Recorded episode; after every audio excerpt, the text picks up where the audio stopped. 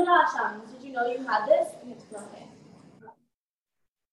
Bahaloscha. Okay, we are up to Parshas Bahaloscha, and what is there's a bunch of stuff going on. I'm going to try to like do it in a way that's not super confusing, but let's work with me. Okay, so Bahaloscha starts off with the commandment for Aaron to kindle the menorah, and it goes into the discussion of lighting the menorah and da da da da. Now, what's very interesting, I think, because of the whole name of the parsha is also Bahaloscha. So we're going to look at that a second. What does Bahaloscha mean? Do, do, do. What root do you see in Bahaloscha? Alot, right? To go up. What when we say when we light our Shabbos candles, what bracha do we make?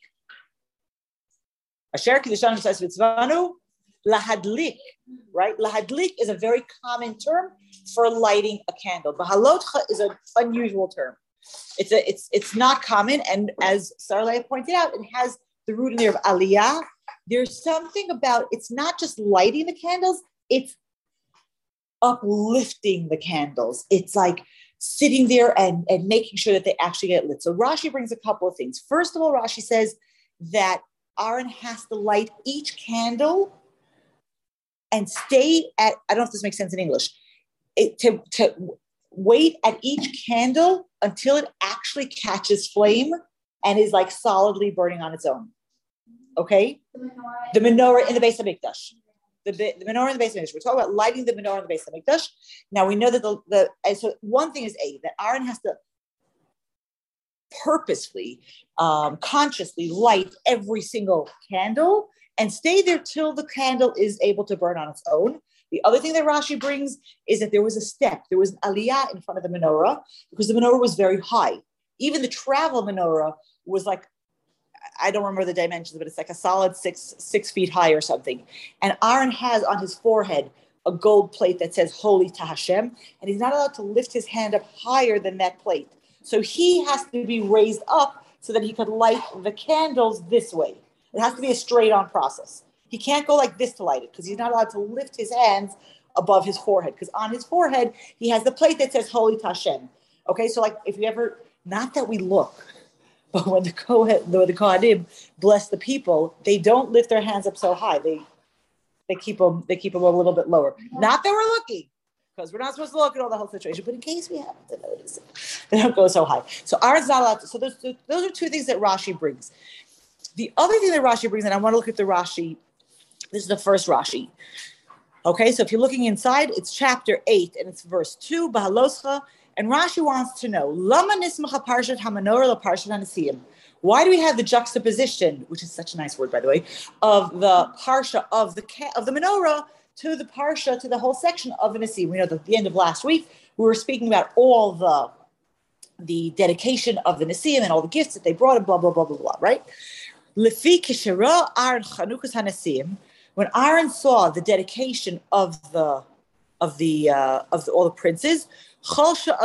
He felt very bad. He got like got his his like it literally means like his his mind was weakened. Like he he was very distressed. He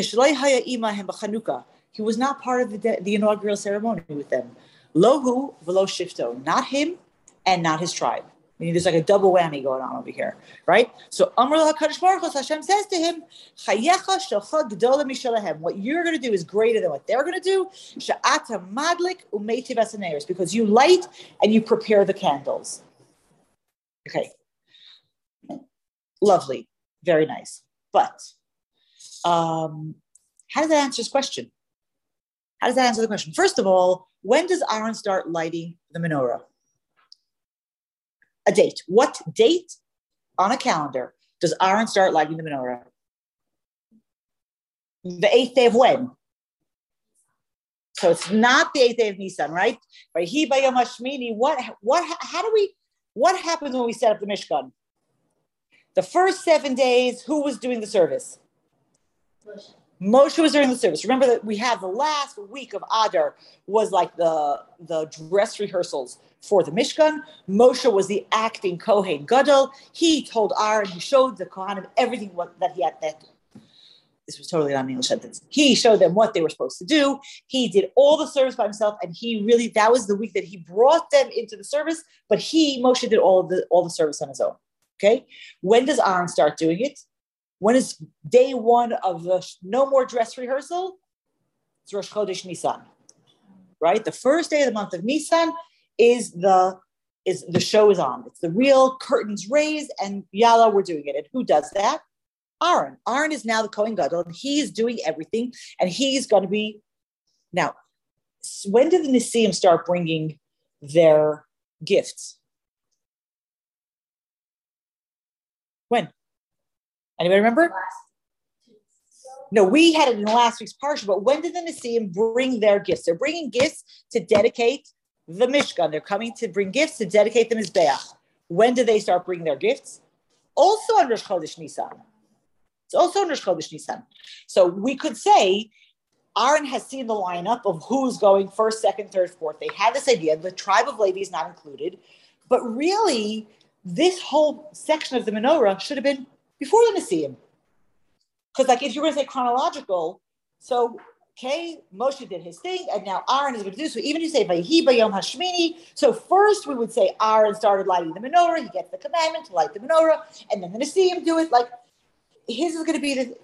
It, it's a funny kind of placement that is after after all 12 have gone then it's as if he's getting the commandment now 12 days later to light the menorah but he didn't he was already lighting the menorah for 12 days right and the other question is really how does that answer the question aaron's like everybody's doing something big and awesome and great and hashem's like you're going to light the menorah that's going to like be better than anybody else's you know, the Kohen Gadol does some really other awesome stuff. The Kohen Gadol, like he goes into the Kodesh Kodashim once a year. He does the Ketores. He brings sacrifices. Like, what's the big deal about? Not what's the big deal, but like, what's the situation with the menorah, right? Why are you highlighting this? And somehow that answers the question. He feels bad that he's not included in the dedication, and so therefore you got the menorah. All is good. How does that answer the question? right? And here's another interesting fun fact. Do you know that the only service in the Beis Hamikdash that does not have to be done by a Kohen is actually two is lighting the menorah. You okay? You have a practical difficulty because if you're not a Kohen, you can't come into the Kodesh where the menorah is listed, not listed, where it's standing.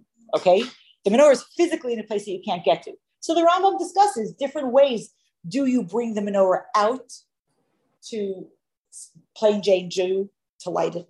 Excuse me. Do you have like somebody standing there with a really long pole so it's going to cross into the Holy of Holies? But practically speaking, if you could figure out a way to do it, you don't need to be a Kohen. You do for sure don't need to be a Kohen Gadol to light the menorah.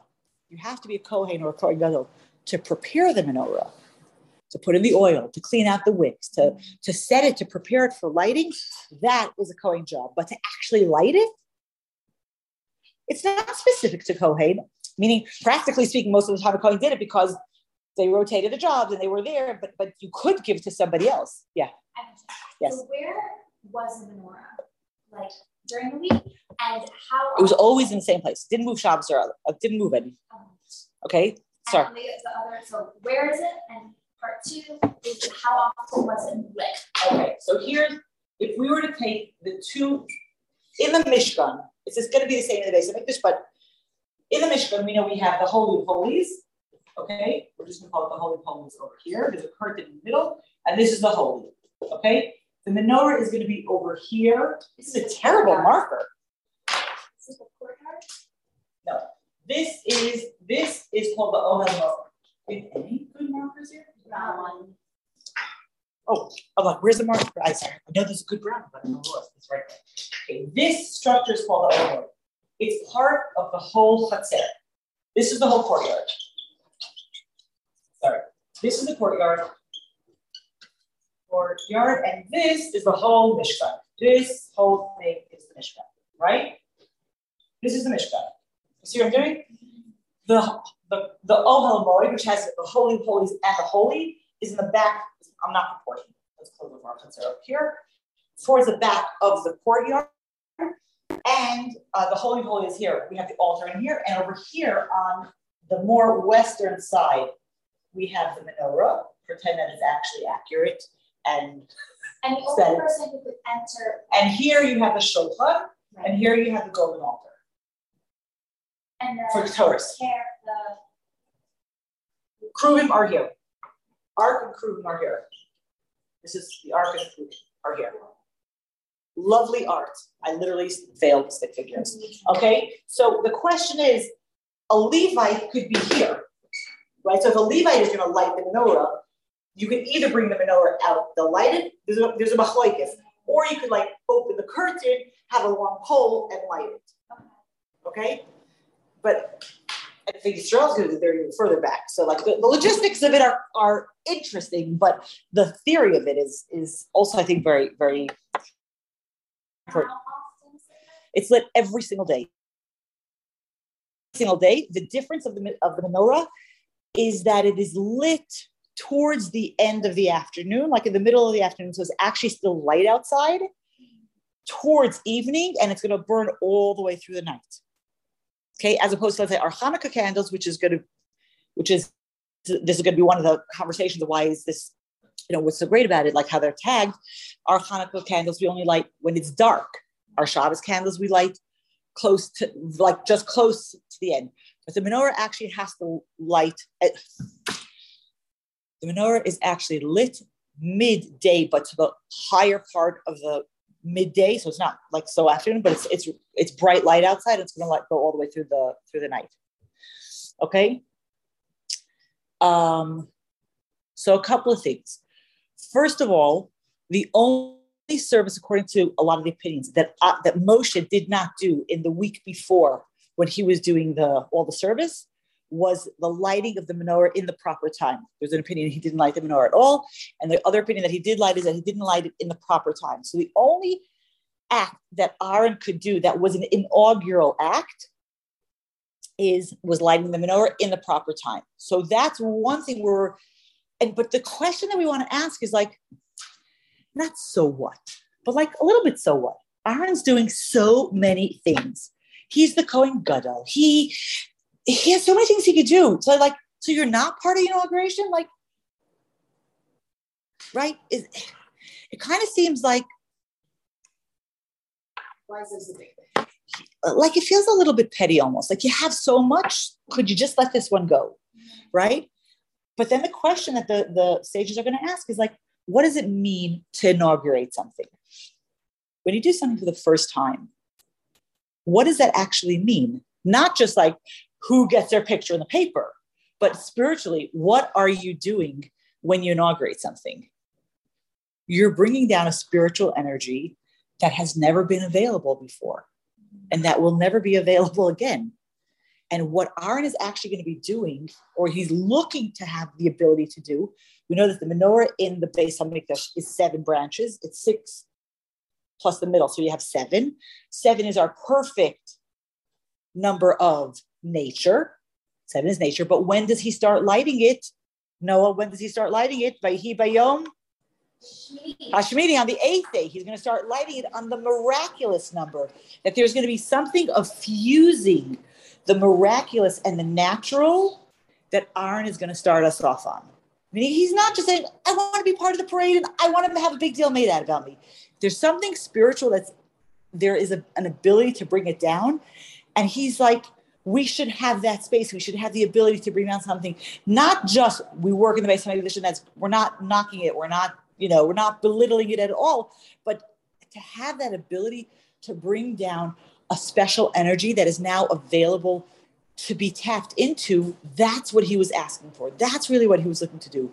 And Hasidus explains that the seven branches of the menorah reflect the seven source souls the seven spiritual sources for all souls of the Jewish people. The seven emotional traits are the our, our, our neshamas all come from one of those emotional traits, and the source of our neshama is the menorah in the Beis Hamikdash. So Aaron isn't just Aaron isn't what he's actually being given isn't just like oh you get to light the candles right no first of all Rashi says he's he's madlik and metiv he lights but he also sets on the path and what Aaron is actually doing when he lights the candles, the first time and every single time that he's going to do it, and the power that he's going to give to us because the the mitzvah that we do today that is tied directly to the temple is our Hanukkah candles.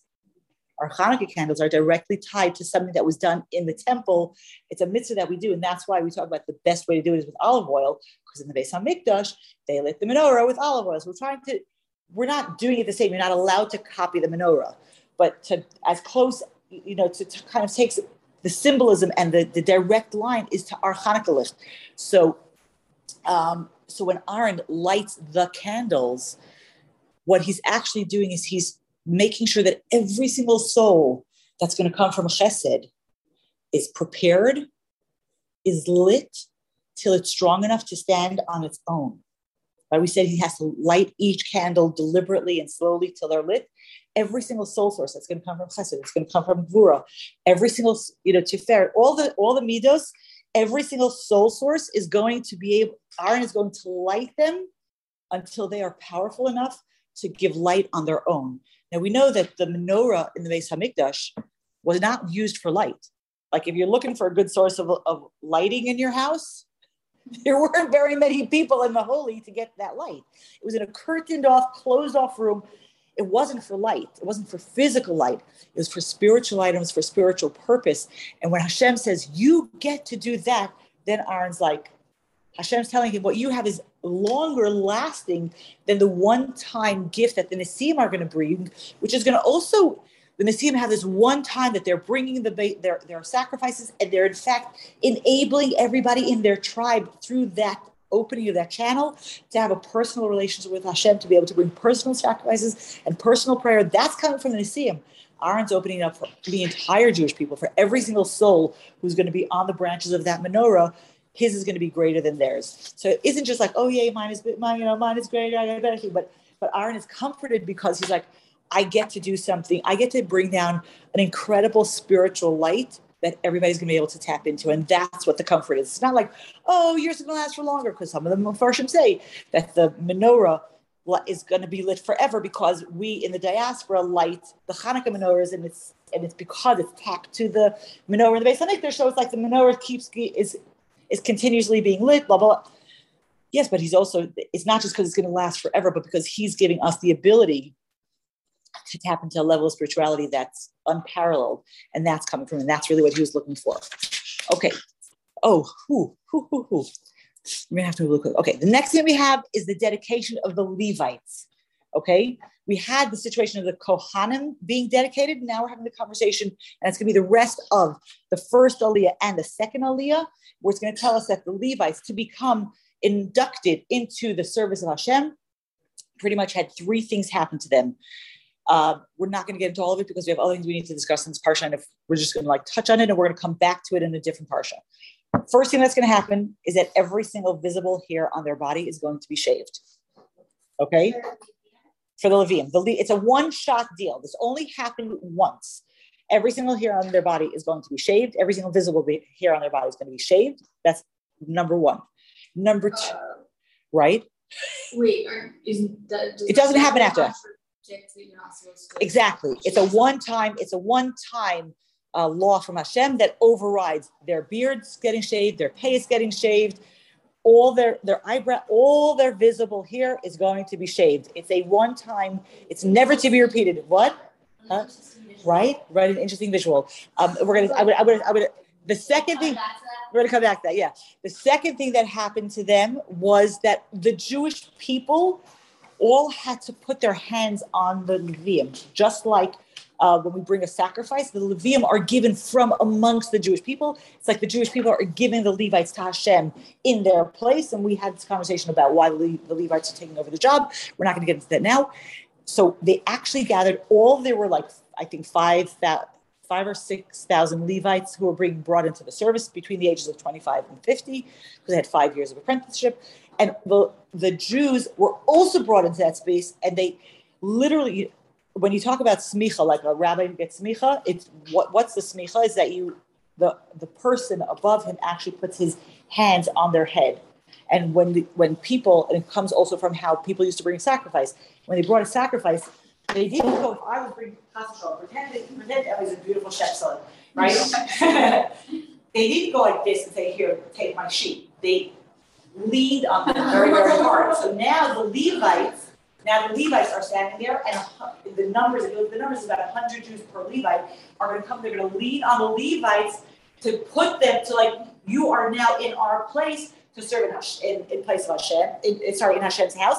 And the third thing that happens in the strange things, which I cannot demonstrate because I'm definitely not strong enough, is that every single Levite was picked up by Aaron Hakohen. When I say picked up, every sacrifice was there's something called tnufa. You lift and wave a sacrifice in all directions, up, down, four directions. Aaron lifted up every single one of the 6,000 Levites. Now, the, the, the, I don't know, practically speaking, how this works because it was the, the, the, the, the Mepharshim tells us that it happened in one day. You lived a lot. Like he, he was 85 years, he was 85 years old. How do you do this? He was ripped. Yes, but still, but still, how much time does it take? Let's say he was very fast and it took 10 seconds to lift, do, do, do, right? It takes like four days. but it, I don't know, but I'll tell you that the measure says 6,000 Levim. Oh. Right? There's not pencils and whatever. I don't know. I don't know the timing, but the, the, the measures. Not the Kohanim. There, first of all, there are only four Kohanim, five Kohanim, Aaron and his four sons. There are 6,000 Levium. I don't know what timing was, but those are the three things that have to happen. The one that we're going to get back to, but not this week, is the shading of the heads because it's a spoiler for a story that's going to happen in a couple of parshas. We we know of a man, and his name is Korach. Korach leads a massive rebellion against Hashem and against Moshe. Anybody know why he was called Korach? Besides, that was the name that his parents gave him. Korach comes from the word kireach, bald. He was part of those Levites who got shaved. And he said, Aaron gets to keep his majestic beard, and I look like a plucked chicken. This is not nepotism at all. This is for sure God. And that this is it's going to come out later, but this is going to be the seeds of the rebellion of saying, is this really from Hashem? Or is this like, how is this, how, how does this make sense? And we're going to get to Korach when we talk about Korach when we come to Korach, which is not yet. But then it's from Hashem. Hashem told Moshe, you read, you read the Psukim, Hashem told Moshe to do all of this. He wasn't making this up. No, he wasn't making it up. It really was from Hashem. And, but Korach was like, it doesn't make sense. If it doesn't make sense, then it doesn't work. And therefore, probably Moshe is making it up. Not, I don't see it right, but that Moshe is wrong because it doesn't, it's not logical. These were one-time things and it, and it affects the Levium always after that. So it doesn't have to happen every, every time. Chapter nine, the third Aliyah, we're, we're doing great. Um, we have a conversation of uh, the people. It is now the second year. If you notice, one of the things uh, I just want to point out is that there's a lot of jumping around time wise in this Chumash. Okay, so here we are right now. We're we're backing up in time. Our Chumash opened up the beginning, the second. There was a, a census done in the second year and the second month. This is already the second year, but the first month. It's Nisan. It's before Nisan, and Hashem tells the Jewish people to make a korban Pesach, and we have the whole we have the laws of korban Pesach, and which we discussed recently. We also have the laws of Pesach Sheni over here. We have the law.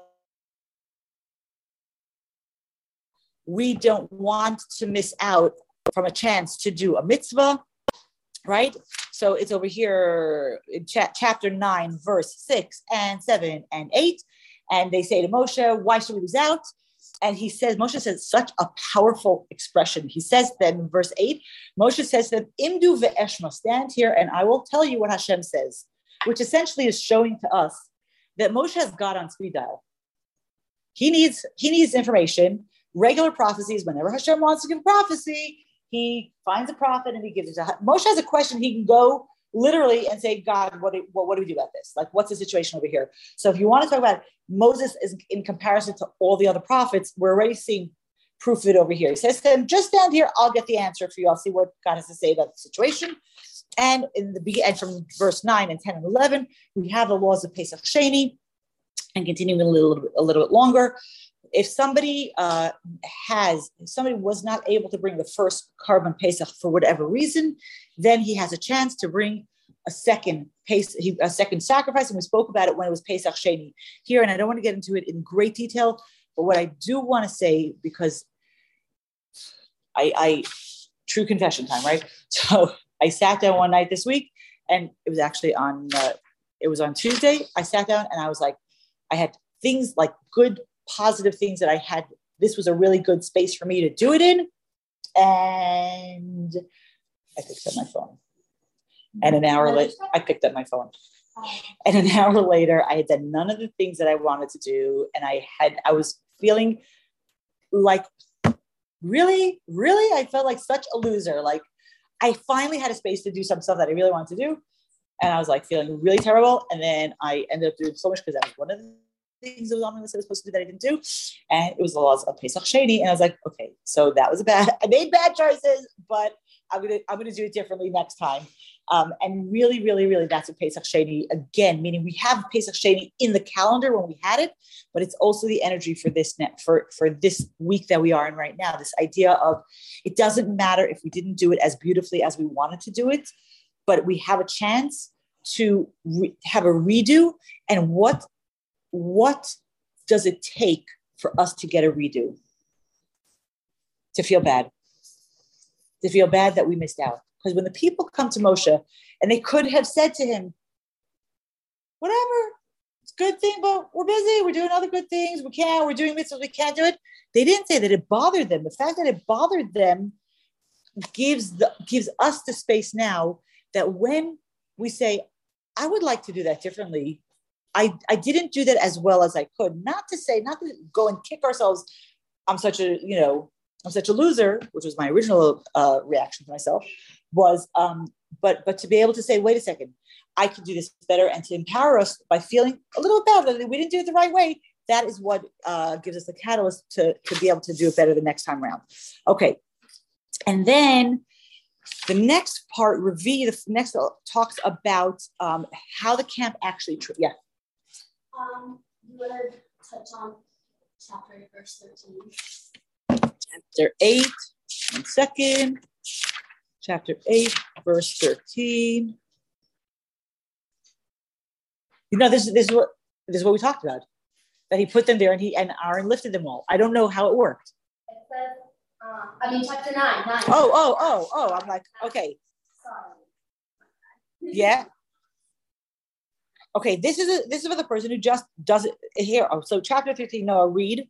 The person who Um, but a man whose spirit was not on the road, and he had refrained from making the Pesach offering, that soul shall be cut off from its people, for he had not offered Hashem's offering.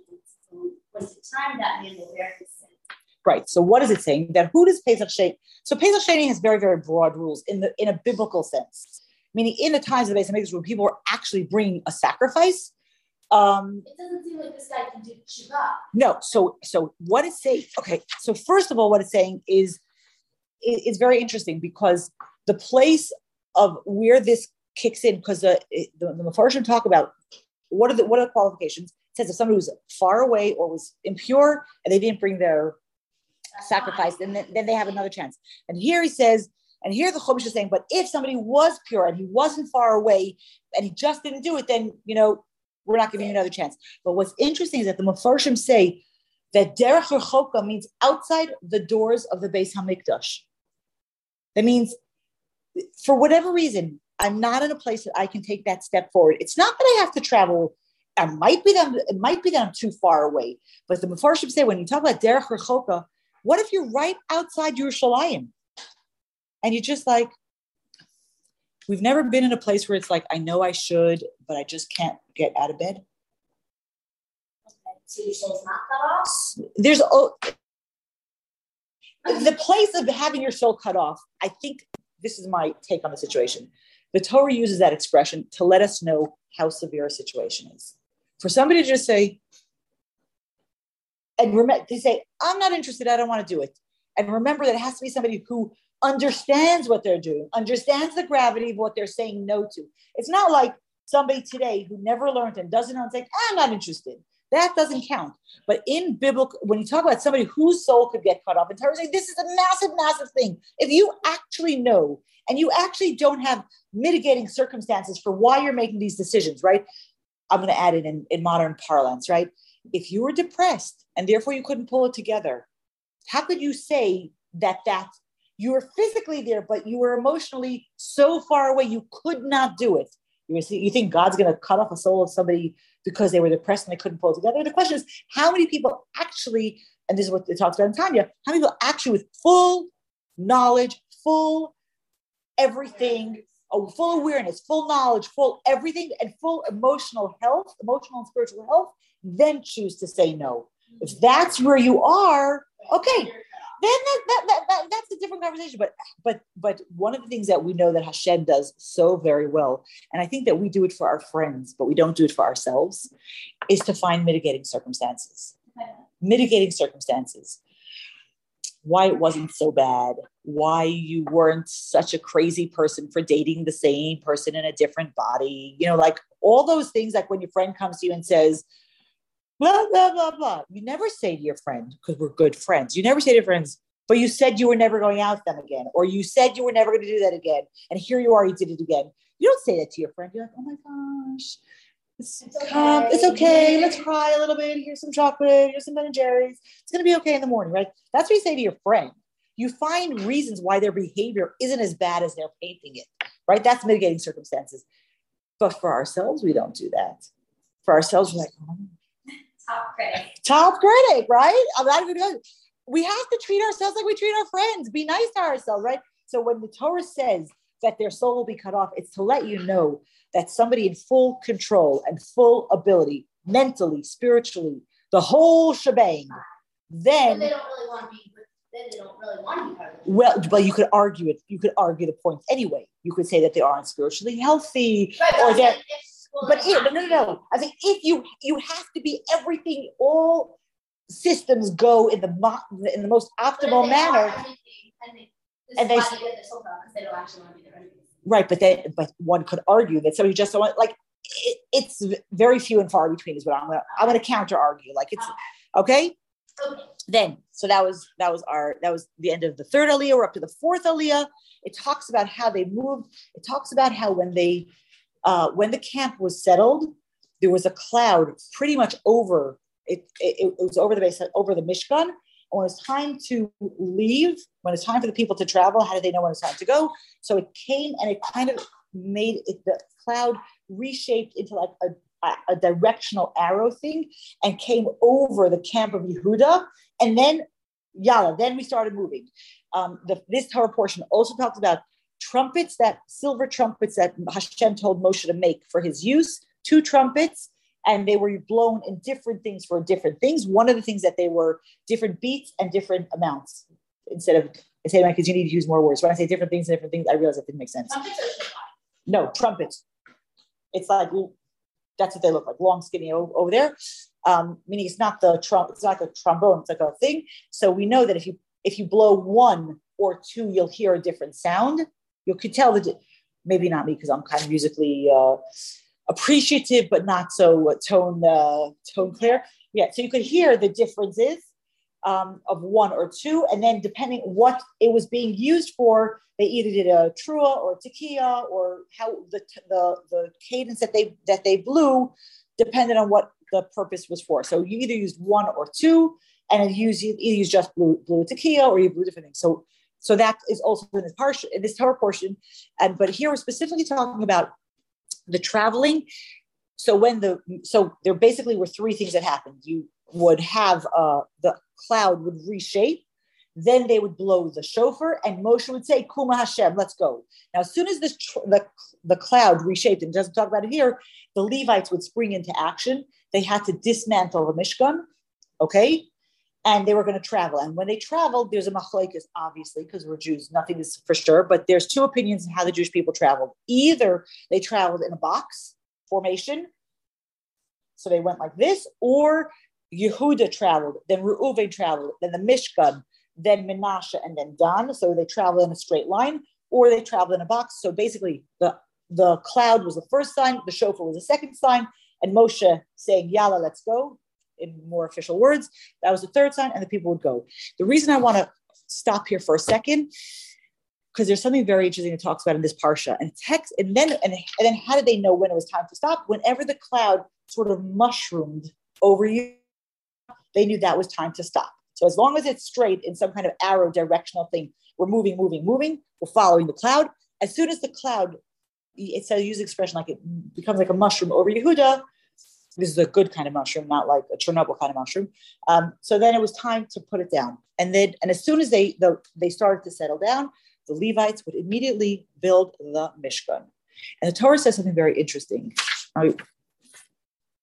It says over here, um, so verse 19, it says that if, if the the cloud spread over the Mishkan for many days, then they would they would guard it like that. But if it was there for a few days or even one day, they would they would set up the Mishkan.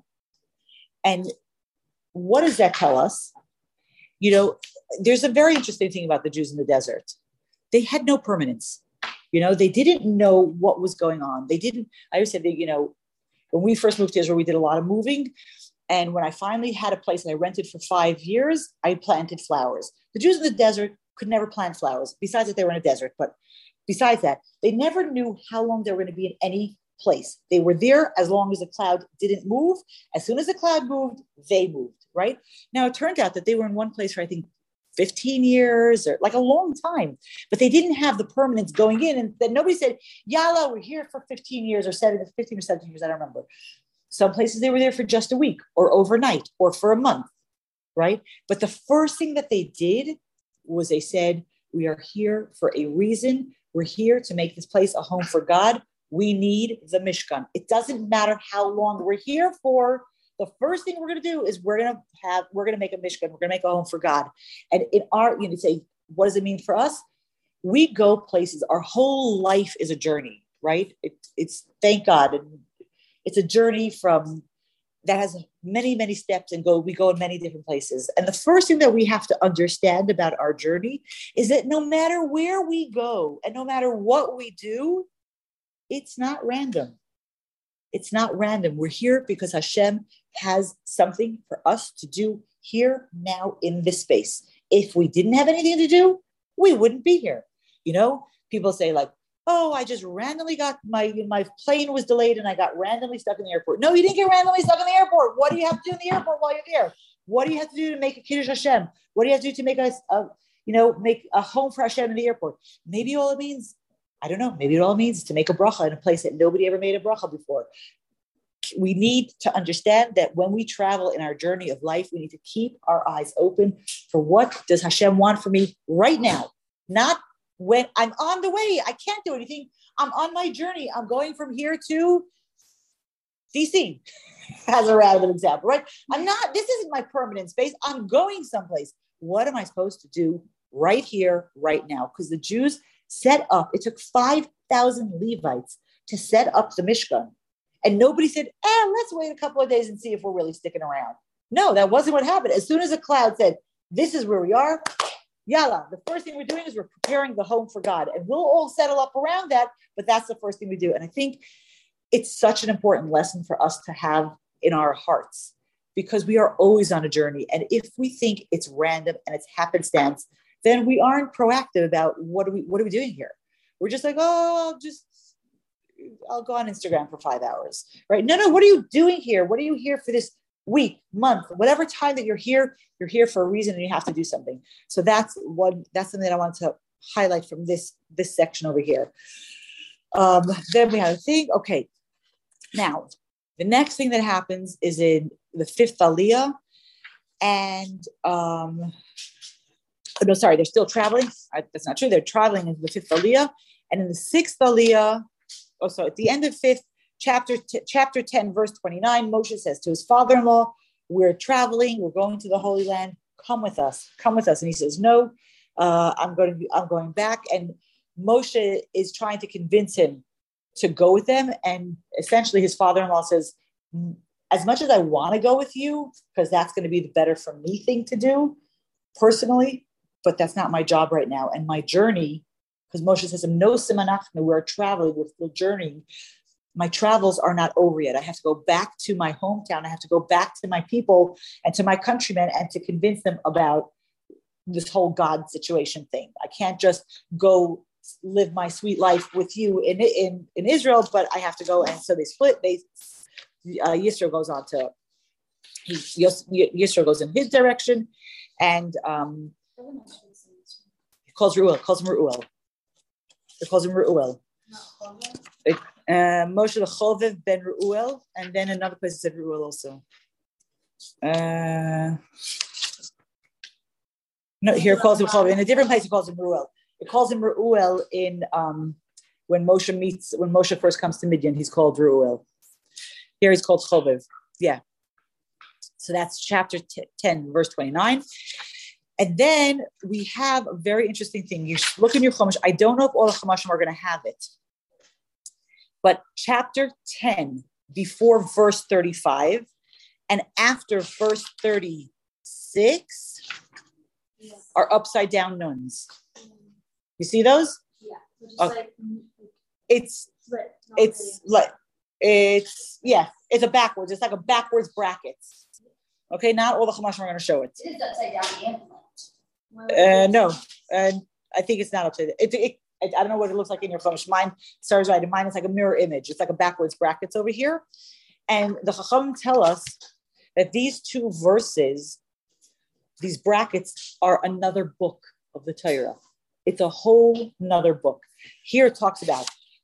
We know this from we know this from if you've been to Shul Saron Moshe Kuma Hashem. Sounds familiar? So that's the first thing that we're going to have here. And then the next pasuk is in when we rest. It this is what Moshe says. Okay, and there the Chacham say that those brackets mark off a book that was never written, because at up until this point, the people are headed towards the land of Israel. Everything that they've been doing has been focusing them and getting them to Eretz Yisrael. And what would have happened if they would have just continued in that direction? They would have come. Moshe would have said, as we cross into the land of Israel, Hashem lead, you know, Kum Hashem, all your enemies are going to scatter and your people built a base But that isn't what happened and that's why that book never got got written. So there are certain places in the Medrash where it talks about that there are actually seven books of the Torah, not five, because you have Bereishis Shemos Vayikra, you have Bamidbar up until verse thirty-five. Then you have those two verses. Then you have the end of Bamidbar, and then you have uh, yeah, and then you have and then you have Devarim. So there there is, you know, would you know what would have happened had we not made the next choices that we're gonna that we're gonna have in the next chapters that are going on over here? How would history have looked different? Okay. Next thing that happens, chapter 11, the people start complaining and they say, We don't want the, we don't like the food that we have. The food is terrible and we have a little bit of a, an interlude over here. They say we remember the fish that we got for free in Egypt, and everybody and Rashi's like free fish in Egypt. You got nothing for free in Egypt. They didn't give you straw in Egypt. You think they gave you fish? And Rashi says, we didn't have obligations. We didn't have any mitzvahs to do. We want to go back to that place of having no obligation. And Moshe is shattered. Moshe is shattered. He's like, they've been together for a year and they've been teaching Torah and they've had all these things and the people still don't get it. And Moshe's like, uh, I can't. And first of all, we have a little interlude over here where the Torah describes what the what the what the manna looked like. It was beautiful. It was delicious. Uh, it's a chapter 11, verse 7, and tells what to do with this. And it talks about how beautiful it came down on the on the tal, and it was and Hashem, Moshe says to Hashem, like, am I their mother? That I carry them and that I nurse them and I have to take care of them and I have no complaints and I can't deal with this and I can't deal with this. And and and Hashem's going to actually tell him uh, to go treat 70 people. Over here, verse 20, uh, chapter 11, verse 16. Go gather 70 people to help you lead the people. There is something that the people are not getting in Moshe's vision. Moshe wants to give them everything, and they're like, eh, no, we, we don't want to do that. And there's an expression that people won't listen to what you know until they know that you care. And there was a place that the people on a certain level didn't understand that Moshe was doing this all because he loved them dearly and he cared for them dearly and he would do anything for them. And they were just like, we're done. So Hashem says to him, bring 70 people into to lead with you. And Rashi says, who are these 70 people? These are all 70 people who have momish skin in the game. These are the people who were the overseers in Egypt. And when the Egyptians said, you need to beat your brothers or we're going to beat you, they took the blows and they did not they did not beat their fellow Jews. They were like the middle level, whatever, mid management kind of thing. And instead of passing on what they were told to do, they accepted the blows. And so the people knew that these were literally people who would who had their back and and would you know do anything for them. And so when Hash, when Hashem says to get more uh, to get more help, he says take the people who all the people know and who trust. These were these were the guys that literally were with them in Egypt and who protected them from the blows of the Egyptians, and they become uh, they become the new they become prophets along with Moshe, and obviously Moshe is giving it to them. It's coming from Moshe, but it's going to kind of get filtered to the people in a way that they can receive that they somehow are not able to receive from Moshe. There's there's somehow this a very big disconnect between them and Moshe. They're not able to get it. Um, now, how do you get how do you get, in the meantime, Hashem said, and I'm going to give them food to eat. And he gives them, Moshe, like, they, they're, they're not complaining about the food. It's not about the food. They just want to complain. I don't know what you brought. Like, this is paraphrasing Moshe because he definitely didn't speak like this, right? But Hashem's like, I'm going to give, they're not going to say that I can't give them. And Moshe's like, they aren't complaining about the food. They're complaining about ideological differences. And Hashem's like, I don't care, but I'm going to give them enough food that till they're sick of it. And, and the Torah tells us that these quail were brought into the camp for a month and the people were eating it and they were getting nauseous and they were dying. And it was, Hashem was like, nobody's going to say that I couldn't do it. And that's why they didn't get it. So there's another thing going on here. Now, how do you get 70 elders? How do you pick 70 people from 12 tribes? Anybody here know math better than me? I only know because look in the Rashi. It's not quite. Exactly. It doesn't divide. There are two that don't get Two don't get it. So what they ended up doing was that they took six, right? It's six per try. Six times 12 is going to be 72. So they picked 72 people.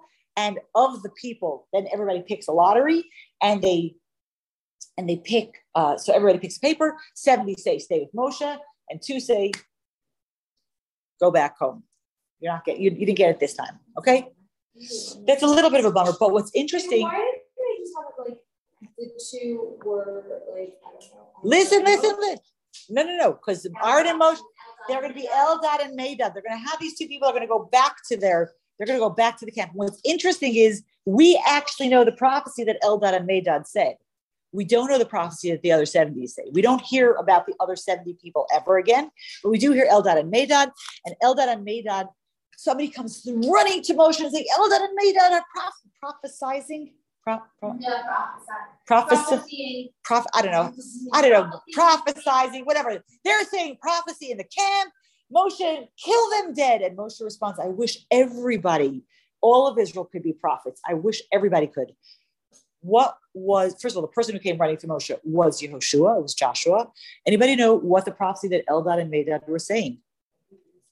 They said that Moshe is going to die and Joshua is going to take us into the land of Israel. No, wonder. and was like, no, no, no, no, no, no. okay, so we actually know the prophecy that Eldad and Medad said. That's that's pretty prophecy, and we're going to touch on that in other classes because it's going to come up again and again and again. It's going to become a relevant factor. That's a prophecy, and then what the last thing that we have over here after Eldad and Medad are are prof, prophes, giving prophecy in the camp is uh, chapter twelve. Vatidaber Miriam va'Aaron b'Moshe al odot ha'isha kushit asher lakach. Moshe, Miriam, and Aaron speak lashon hara about Moshe. And Rashi and everybody wants to know why. And, and there's a whole conversation. What was their issue? What did they say? What were they saying? Blah blah blah blah blah. But one of the big questions that we're going to have because we don't have so much time because I'm already over time. One of the big questions that I want to touch on now is why were they now opening up? Like, why do they now say? Why did they start to speak now? Why is being on Moshe? Whatever the lashon hara was about what he was doing wrong, why? Why now? None of this is new stuff that they're coming up with. Why now? And um, and the Mepharshim say because they just heard this prophecy that Moshe isn't going into the land of Israel. Whoa. So now they're trying to speculate why. Why? Why is that not happening? Why why is Moshe not going now? What they didn't know is that they weren't either going into the land of Israel. Miriam and Aaron don't either go into the land of Israel. It's going to play itself out later, but that is going to end up being the source of the, their Lashon Hara. We clearly don't have time to go into greater detail. I want to say one thing, and we're going to finish with this thought. Miriam gets tzaraas, she gets leprosy. She has to be sent out of all of the camps there's a conversation whether Aaron also becomes becomes becomes a leper, and they don't. The Torah doesn't mention it because it's the Kohen Gadol. Aaron says to Moshe,